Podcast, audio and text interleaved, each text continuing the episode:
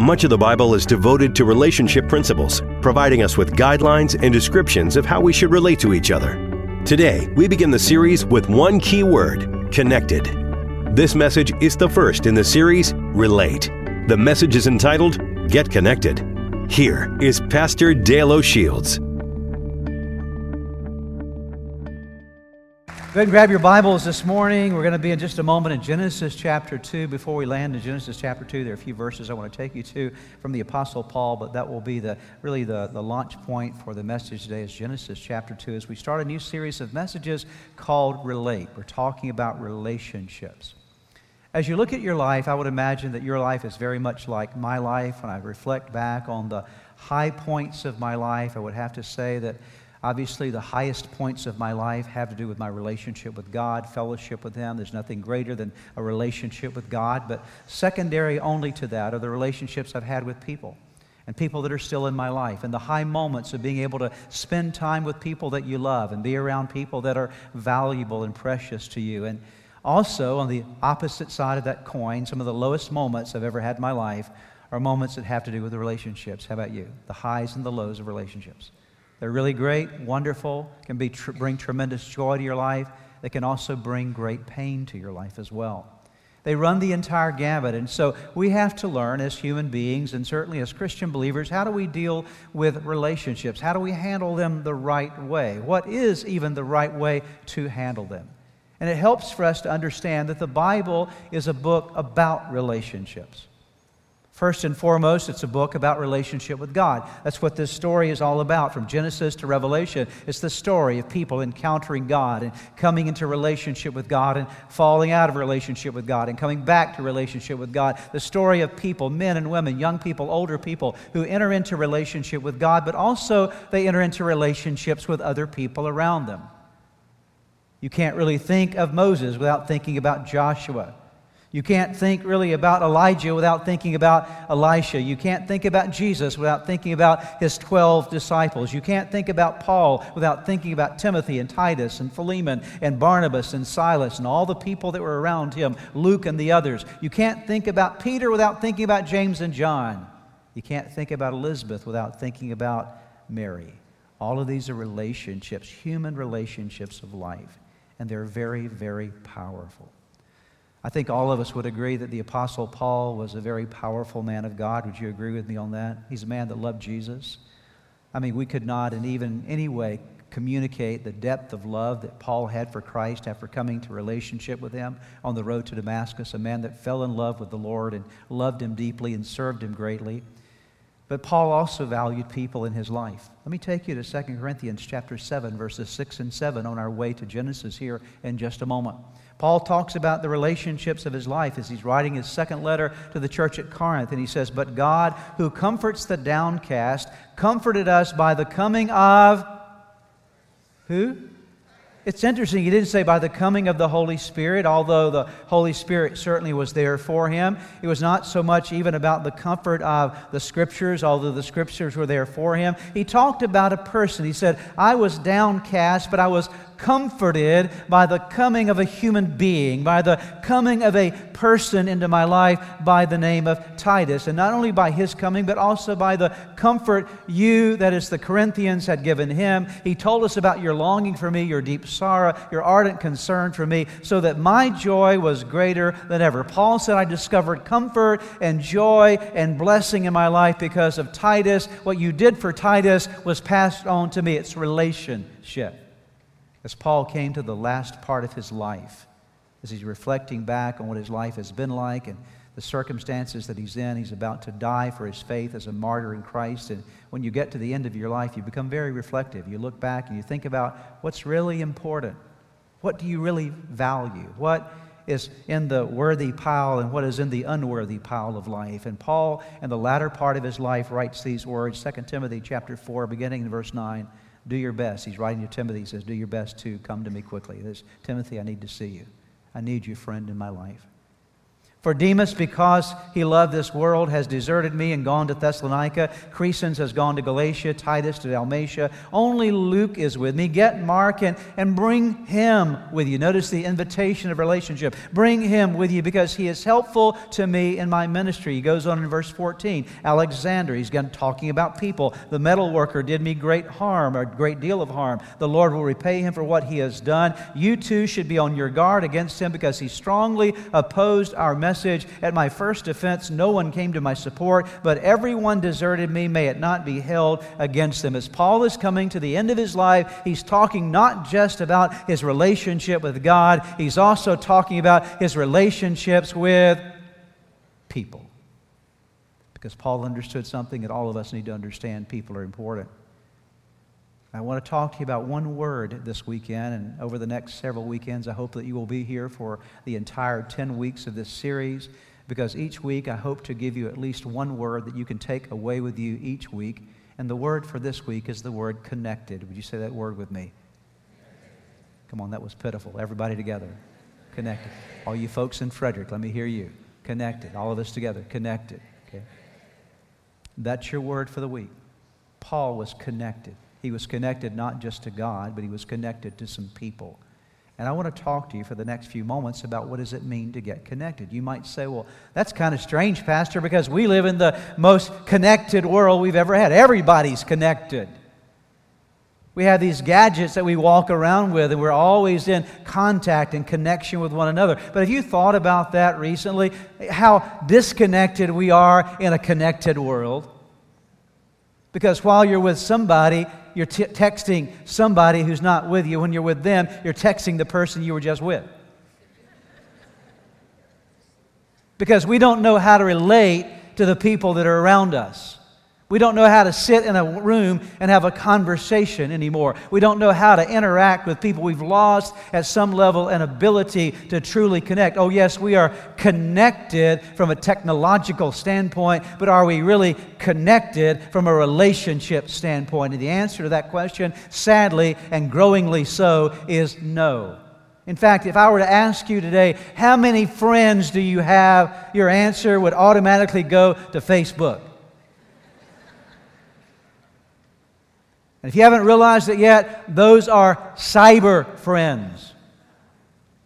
The next time you need a loan, try out one of them.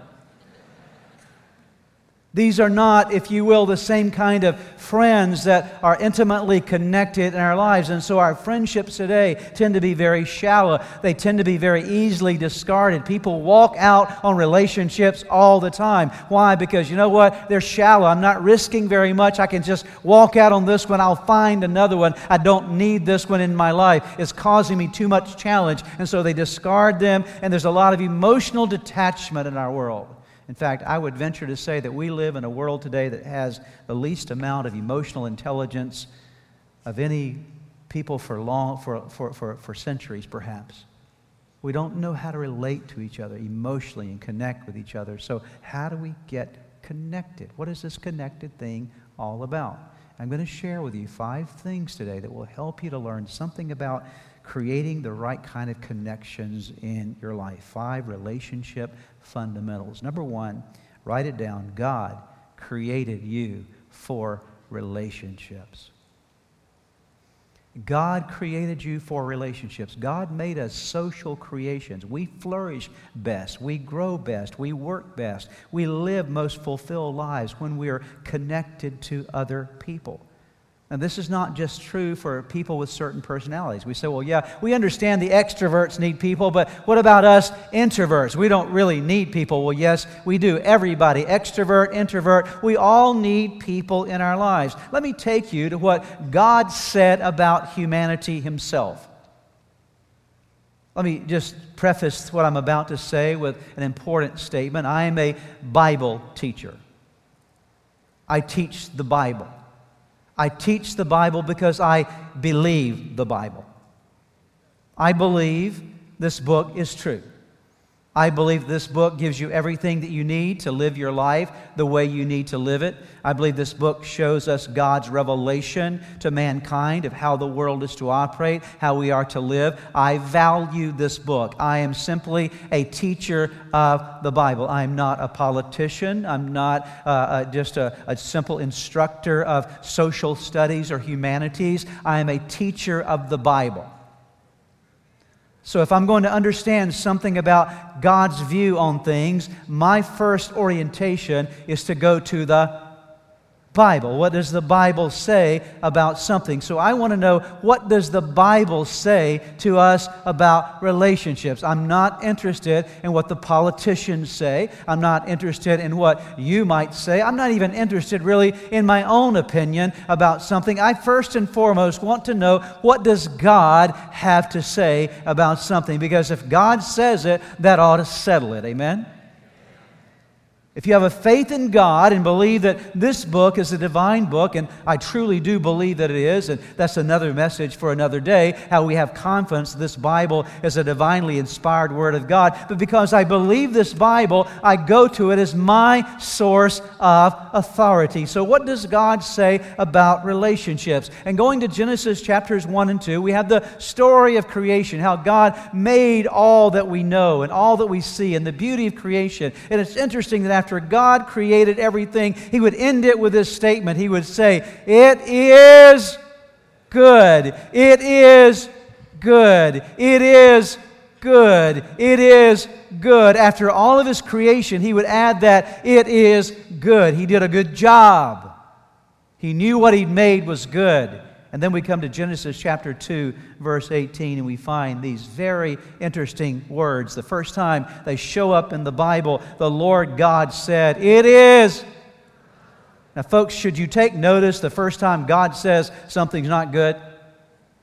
He said, It is not good for the man to be alone. I will make a helper suitable for him. He looked at Adam, his creation, this wonderful man he had created, and he said, You know, I've been watching this guy, and he's just not complete. There's something about him that's just not good for him to be alone. Now, God understood this because although God is one, God is also three in one God the Father, God the Son, God the Holy Spirit. God exists in relationship relationship. God Himself exists in the context of relationship. We can't explain the Trinity. There's unity, there's only one God, but there's three expressions of God Father, Son, and Holy Spirit. Even when the world was created or man was created, God said, Let us make man in our image. So there is this recognition of relationship in God. And He looked at Adam and said, Adam, it's not good for you to be alone. And then notice verse 21 and 22. Here's God's solution to what he determined to be not good. So the Lord God caused the man to fall into a deep sleep. And while he was sleeping, he took one of the man's ribs and closed up the place with flesh. Then the Lord God made a woman from the rib he had taken out of the man, and he brought her to the man. Here God says, I'm going to do something for you, Adam. Go to sleep. He put him to sleep, and God fashioned Adam Adam's side. Side, remember that. Equality out of his side fashioned this beautiful lady and woke up Adam and said, Adam, look. And Adam said, Whoa, man.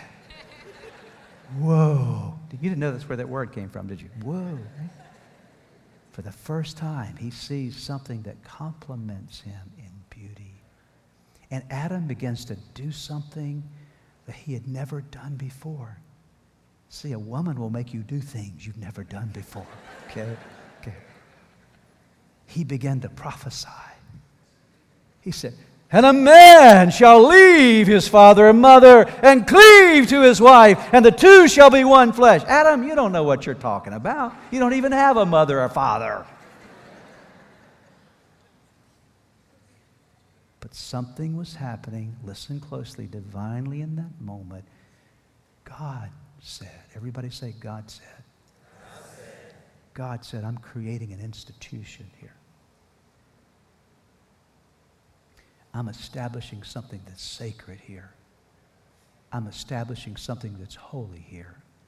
I'm establishing something called the union of marriage. Marriage is holy. Marriage is created by God, and marriage is defined by God. It's defined by God as a man and a woman in committed relationship one with another. Now, I told you I'm a Bible teacher. I'm not a politician. So you can disagree with my politics, but you don't have to, you, you have to understand I'm here to teach you what the Word of God says. So God says, this is what marriage looks like from my this is what I've created it to be. A man shall leave his father and mother and cleave to his wife, and the two shall be one. So God defined what marriage is. Now, for me, that settles it. Okay?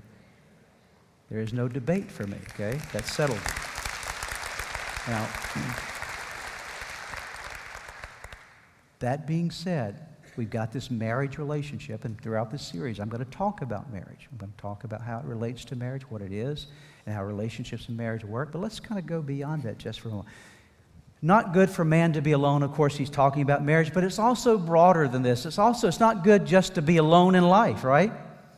Social relationships are very good for you. In fact, I had someone do a little research for me, and here are some interesting findings that we have related to the power of your social interactions. Strong, let me give them to you from this is from the Mayo Clinic as well as Harvard University, some of the studies from NIH. Strong social relationships help an individual define their identity and their self worth. Relationships provide a sense of meaning and purpose in our lives. Relationships help to lower the symptoms of depression for all ages. Social interactions help, helps relieve harmful levels of stress by releasing stress reducing hormones. People with strong relationships are 50% more likely to live longer than those with few social links with family, friends, neighbors, or colleagues. A study shows that isolation, is pulling yourself away from people, carries the same risk of early death as smoking 15 cigarettes a day, not exercising, or being an alcoholic or severely obese. Did you hear that? If you pull back and you you break off relationships, guess what? It's just as bad as smoking a pack of cigarettes a day, being overweight, and never exercising. You say, well, can I be a Christian and not have relationships? Yes, you'll just go to heaven faster. Okay? you die early, okay?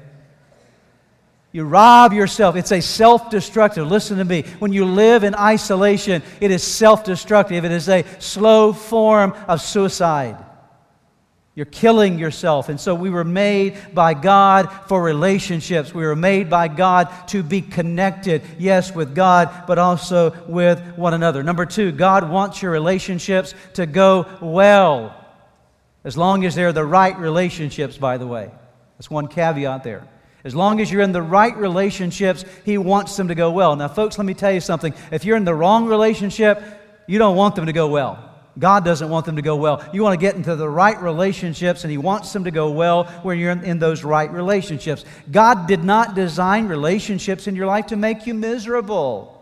He didn't design them for your life so they will create heartbreak and hellish experiences on earth for you. That's not God's design. God wants them to go well, and your relationships can go well if there's a very important word there, if. If you and I choose to invite God into our relationships. And how do we invite God into our relationships? By learning His principles, by learning what He's taught us to do and not do, and to begin to obey His word. When you and I begin to apply the principles of God's word and let the rule of His kingdom come into our marriages, the rule of His kingdom come into our friendships, the rule of His kingdom come into our businesses, the rule of His kingdom come into our churches what happens is there's the strength that, that, that applies to relationships, it always makes you stronger.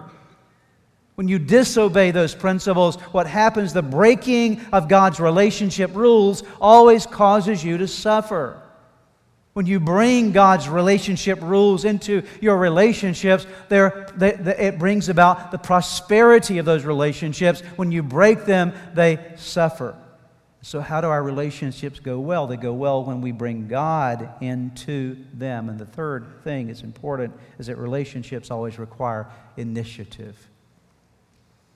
So, God designed you for a relationship, He wants them to go well. But if you're going to have them, it's going to require some initiative. Relationships don't just happen, folks. I think sometimes we have this misunderstanding about friendships and relationships that somehow they sort of mystically and magically happen. No, they don't. They don't mystically and magically happen. They happen because of some effort on our part, because of some initiative on our part. Building a relationship requires investment. Building and rebuilding relationships require investment. You have to put something in. You can't expect relationships to happen or to go well by you just simply sitting back and hoping they do. You can't expect relationships to go well by just simply sitting back and praying that they will. You have to do something. There's action that is required. I'll ask it this way How do you make a marriage better? By sitting back and hoping it gets better? Well, I sure hope my marriage gets better. Well, let me know how that works out for you. How do you make a marriage better? Just praying that it gets better? Well, absolutely. You ought to pray for your marriage. Very important that you pray for your marriage. Invite God into your marriage. But when you begin to pray, let me tell you what's going to happen. God will start talking to you about some changes that you need to make in your relationship with that person, with your husband or with your wife. And then suddenly there's some changes you begin to work, which invites God's kingdom to invade your marriage relationship. And so there's something that you do. There's always initiative involved. There's never a relationship without initiative. It never just mystically or magically happens. If you want better relationships or any relationships in your life, you've got to do something. Turn to your neighbor and say, Do something. Go and tell them, say, Do something. Number four. This helping anybody today? One guy right over here. That's great. Excellent. Reaching out to build relationships is risky. The reason most people don't reach out, take initiative in relationships is because there's a risk involved. And what is the risk? It's the risk of rejection. We don't want to step out. We want to, we're, we're afraid that if I do this, I'm, I'm going to be rejected. And when we're rejected, rejection hurts, doesn't it? Doesn't feel good when you're rejected by somebody. If rejection feels good to you, you got a whole other set of problems, okay? okay? But, but if we're healthy, rejection doesn't feel good. It plays on all the other ins- insecurities inside of us and all those other times we've been rejected. And sort of plays all together and makes us feel miserable about ourselves and wondering about will we ever find someone in our life? And all these questions begin to come up. And so we we say how can i mitigate? How can i avoid this terrible thing called rejection? So i'm just i'm just not going to risk anything at all do you know that god had to address the issue of rejection Jesus had to address the issue of rejection. When God decided to send his son, Jesus Christ, into our world, God had to risk the fact that his son would be rejected. When Jesus said yes to the Father and said, Yes, I'm willing to go and, and be the Savior, the Redeemer of the world, and die on the cross for the sins of humanity, Jesus had to come to grips with the fact that not everyone was going to accept Him, not everyone was going to like Him, not everyone was going to embrace Him. Notice how John describes it in John chapter 1, verses 11 and 12. It's speaking of Jesus here and the first advent, the first coming of Christ. It says, He came, Jesus came to that which was His own, that's the nation of Israel, but his own did not did not receive him. So if they didn't receive him, what did they do? They rejected him. Yet to all who received him, to those who believed in his name, he gave the right to become children of God. So did everyone accept Jesus coming? No. Does everyone accept Jesus coming now? No. But did that stop him from coming? No. And aren't you glad it didn't stop him from coming? Because we've been redeemed by a Savior. Listen, we've been redeemed by a Savior who looked at the potential of rejection in the face and said, You know what? I may be rejected, but there will be those that will accept me, and I'm willing to pay the price of rejection for those that I can have a relationship with. Did it hurt? Gee, of course it hurt. But he paid the price. He went past the rejection. It did not stop God. And so if you're going to have relationships in your life, you've got to take some initiative. How do you take initiative? What's the right way? Let me quickly give you seven things that will help you to break out of the isolation into initiating connections. Number one, you have to choose rightly and carefully the people that you want in your life. Always helps to choose the right people. By the way, notice there rightly and carefully. Let me tell you, some people aren't good for you. You don't need them in your life. In fact, there's some people that you're thinking about having a relationship with. Let me just go ahead and tell you today go ahead and write them off. You don't need them. Just put them out. You don't need them in your life. If you're still single today, you're not married, let me tell you something. Make sure that the person you marry, make sure that they share your values, they share your convictions, they share your priorities. The Bible says that we're to be, we're not to be unequally yoked with unbelievers. We're to make sure the people we get into a relationship with share our values. Look, if you're looking for someone to be a friend or someone as a potential spouse, don't go to a bar to find them, okay? Don't go to a bar to find them, okay? Uh, I appreciate the four claps I received on that, okay? It's awesome, amazing. Really built my ego right then. Thank you so much, okay? Let me tell you why. Go to church, okay? Don't go to the bar, go to church don't, don't clap yet. I got more, okay? Time out. No, no. You're not making up for a while ago. I'm sorry. Because even in church, there's still some bad people in church. You know that? And so I, I'm not telling you to hang out with everybody at church. But at least when you go to church, you're in the right building. Okay? You're in a place where you can find people that, are, that more likely share your convictions and share where you want to go with your life. Don't ever be so needy that you're willing to pick below what you really need for your life future, okay? Don't be that way. But choose rightly and choose carefully. Number two, adjust your expectations. Realize that there's no relationship in life that's going to meet all your needs. You know that? Nobody can meet all your needs. Only God can. And so if you go into relationships expecting people to meet needs that they can't meet, you're going to be frustrated all the time. So go ahead and adjust your expectations. God, only God can meet all your major needs. He's the primary relationship that you need. Number three, be about others rather than about yourself. What I mean by that is learn how, how, how that the best way to have friends is to be a friend. If you want friends in your life, don't walk around with a sign that says, I'm needy, I need a friend. Okay?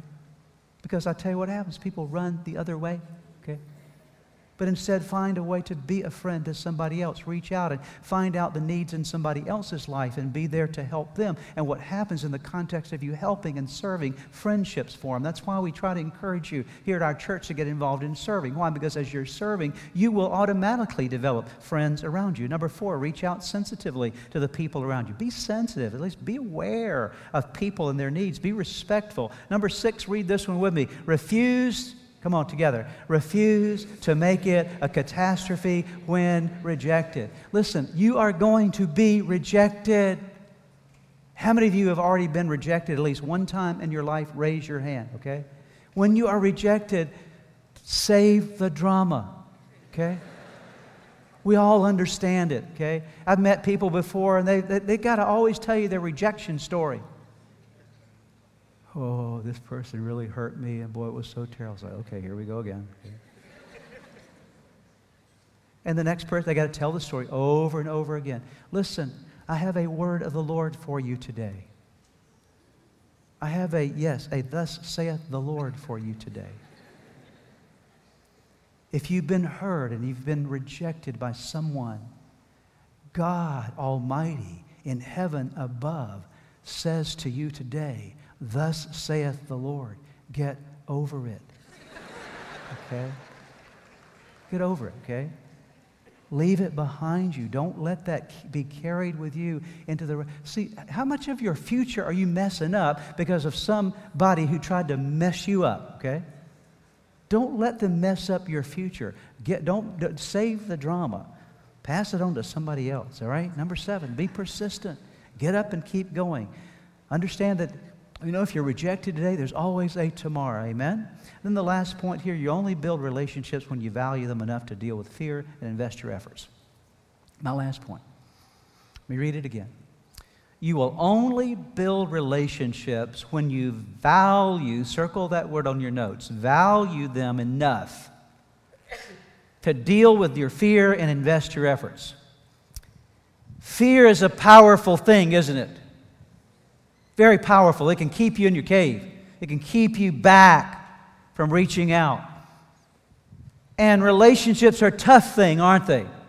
Not easy. So you've got to put effort in. So you already from the get go, you've got two things working against you fear is trying to hold you back from relationship building, connecting with people, and the fact that it's going to require effort, which means work, and that's holding you back as well from relationships. So you're already at a disadvantage going into a relationship because to build one, you've got to overcome your fear. You've got to start doing some work. Most of us don't like either of those two things, so we tend to pull into ourselves. We make our life as safe as we possibly can. So, what will help us to get past the fear and to deal with the issue of having to put some effort in? The only thing that will get you beyond those two things is when you value relationships enough that your value overrides your fear and your value overrides your laziness. That you value it so much. For example, in marriage, when you begin to value your marriage so much that you are willing to put in whatever is necessary to get your marriage where it needs to be, then suddenly now that vision of what your marriage can be will get you busy working toward what your vision is. See, most folks don't have a discipline problem, they have a vision problem. Because when your vision is low, your discipline will be low. But when your vision is high, it drives good discipline in your life. So, how can I help you to begin to value relationships? I want you to leave today with this value of being connected. There are four things we're going to be done. I want you to read them with me. We'll all read them together. Aloud and loudly, Frederick Gaithersburg as well. Here we go. Number one, they are God's will for you. That's the number one thing. How many want God's will for your life? All right, put your hands down. God's will is for relationships. How many of you now still want God's will for your life? We lost a few of you, okay? They're God's will for your life. Godly relationships are God's will. Number two, they help take you to your design. You got to read it with me, okay? They help take you to your God designed destiny. God has a destiny for your life, He has a plan for your life. And you need people to help you get there. If you look back on your life right now and just do a little assessment of where you are today, you're where you are today, certainly foremost by the grace of God, right? He's every good and perfect gift is from God. Okay, so you're where you are by His grace. He's blessed you. But also, you have whatever blessing you have in your life is because of some people along the way, right? Maybe it were parents that raised you in a godly atmosphere, or maybe it was a grandparent that loved you or spoke a word into your life, or someone that recommended you for the job you have right now, or somebody that was a friend to you along the way. But you can look back and say, I am where I am right now because some people have helped me to get to where I'm at now. The good news is God's not done with you yet. Isn't that great to know? There's still more in front of you, okay? And so, whatever is in front of you, you not only need God to help you get there, but you need God's people to help you get there, linked to your destiny. Number three, read this one with me. They are a key to character development. Iron sharpens iron, the Bible says in Proverbs 27 17. That is, relationships make us better.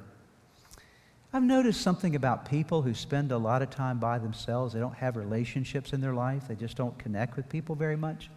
What I've noticed about people like that, isolated kind of people, is that they're weird. Have you noticed that? They're weird. And the, pro- the reason they're weird is because they don't have anybody to tell them when they're getting weird. Okay? And I have, you have weirdness in you.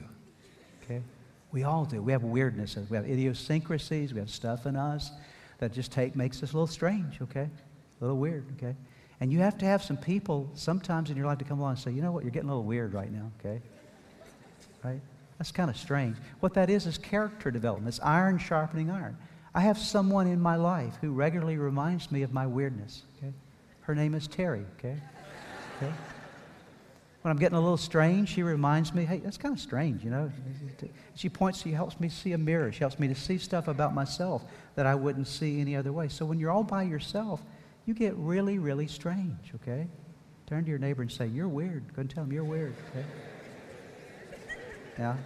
You have the opportunity of getting back at them and say back, You are too. Go and tell him you're weird too, okay? So God knows that about us. He knows we're kind of strange and weird, so He puts people in our lives just to help us to understand when we're getting a little bit wacky, okay, and to kind of get back into sync with things. People help you develop your character, they help you to develop your personality. These are all good things because if you get out by yourself, you do get really, really out of whack. And the last point I want to bring for you is here is they help make life what? Read it with me. They help make life meaningful. Who wants to go to the top of a beautiful mountain and see a beautiful vista and not share it with somebody? I mean, you want to get to a top of a mountain and this beautiful vista.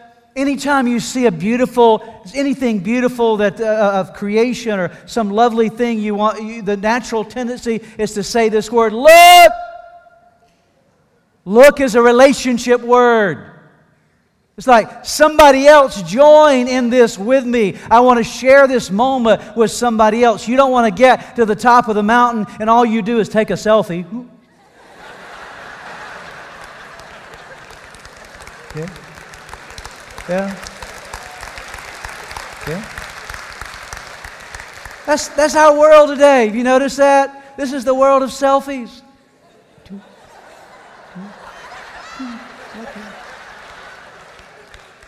Come on. Put some other people in your pictures. Okay? Turn to your neighbor and say, Put some other people in your pictures. You're ugly. Okay. No, I didn't mean that last part. I didn't mean that last part. Isn't that the world we live in? Who wants to go through a valley by yourself? I don't want to go through a valley by myself. I need the Lord, who is my shepherd, to walk through the valley with me so that I can fear no evil, but I also want some people to walk through the valley with me. They may not know exactly what I'm going through, and they may not know exactly what to say, but at least they're there. And so, the reason sometimes we don't have anybody at the top of our mountains to share the look with or going with us through the valley to, to just be there with us is because we haven't developed those relationships. We haven't connected with anybody because connection requires initiative. It doesn't just happen, you have to do something. The responsibility is not on all those people out there to bring you into their world. It is your responsibility to step into a group of people and find a place and a way to connect. The responsibility is on you to make connections with your life. And yes, you're going to get hurt along the way, but there's great benefit when you make connections. I did a little research as well on, on horses. I'm going to be done here draft horses, they sometimes put them in competition. These draft horses, these massive animals, major muscles, I mean, just capacity to pull great weights. And so they do these contests to see how much weight horses can pull. And uh, there's a certain kind of draft horse called a Belgian draft horse, and they've discovered, uh, to the best of my knowledge, one of the records is that a draft horse can pull about 8,000 pounds. That's a lot of weight, isn't it? One horse pulling 8,000 pounds. Okay? But they also found out this when they link up or harness up another draft horse, Belgian draft horse, with that one that pulled 8,000 pounds, and measure how much weight the two can pull together, common mathematics would tell us that they would be able to pull how much? How brilliant you are. 16,000 pounds, right? Oh, just normally, okay, 16,000. But they've discovered that one can pull 8,000, but two of them can pull 24,000 pounds. Isn't that interesting? Not twice the amount of one, but, well, you guys are major mathematicians. You're doing great, okay? Three times the amount of one horse when they link up together. Think about the ramifications of that in your life that when you learn to get connected in right relationships, a marriage where a husband and wife are connected, a family where the family members are connected, a business where the business partners are connected, a church where the body of believers are connected. When we become connected, there's amazing strength in connection. The, the phrase for this week is get connected. Let's pray together. Father, thank you for your word today.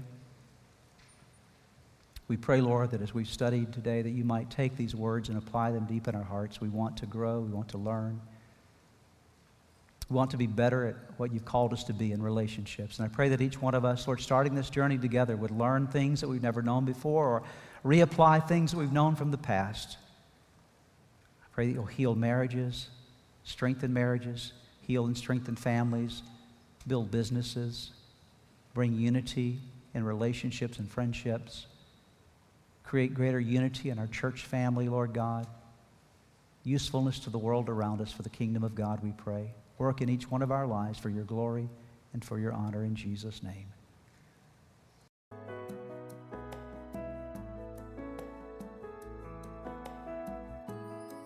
Thanks for joining us for today's message. I trust that you've heard something from God's Word that'll make a difference in your life now and forever.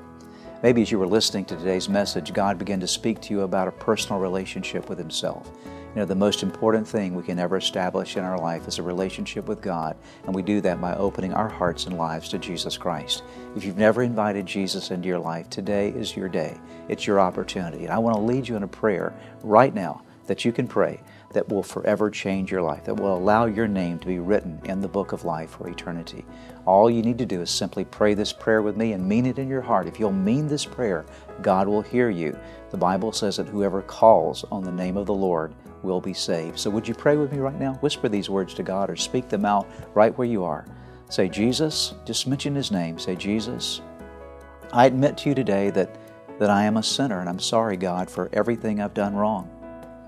Jesus, I believe in you. I believe you are God's Son, the Savior, the Redeemer. I thank you that you died on the cross for me and that you rose again. I believe in you, Jesus. And then whisper this prayer say, Lord, today I invite you to come into my life, to forgive me of my sins, to give me a brand new start in you. I give my life to you today in Jesus' name. Lord, I thank you for those that prayed that prayer with me, and I ask that now they would continue to grow in you and serve you faithfully from this day forward. In Jesus' name. If you just prayed that prayer with me, friend, I want you to know that Jesus Christ heard you, that your name has been written in that wonderful book of life, and that now today you start a brand new life in Christ. And to do so, you need some help. You need to learn how to live your life for Jesus every day. And we'd like to provide for you. In fact, we have available for you some resources that you can get from our website, church-redeemer.org, that will help you to get a good start in your relationship with Jesus Christ. So again, check out the website, church-redeemer.org. Find those resources that'll help you to get going in your relationship with Jesus. If you've prayed with the pastor today and made a decision to follow Jesus Christ, we have some resources for you on our website. Just go to www.church-redeemer.org slash new beginnings. We pray that this message was a blessing to you.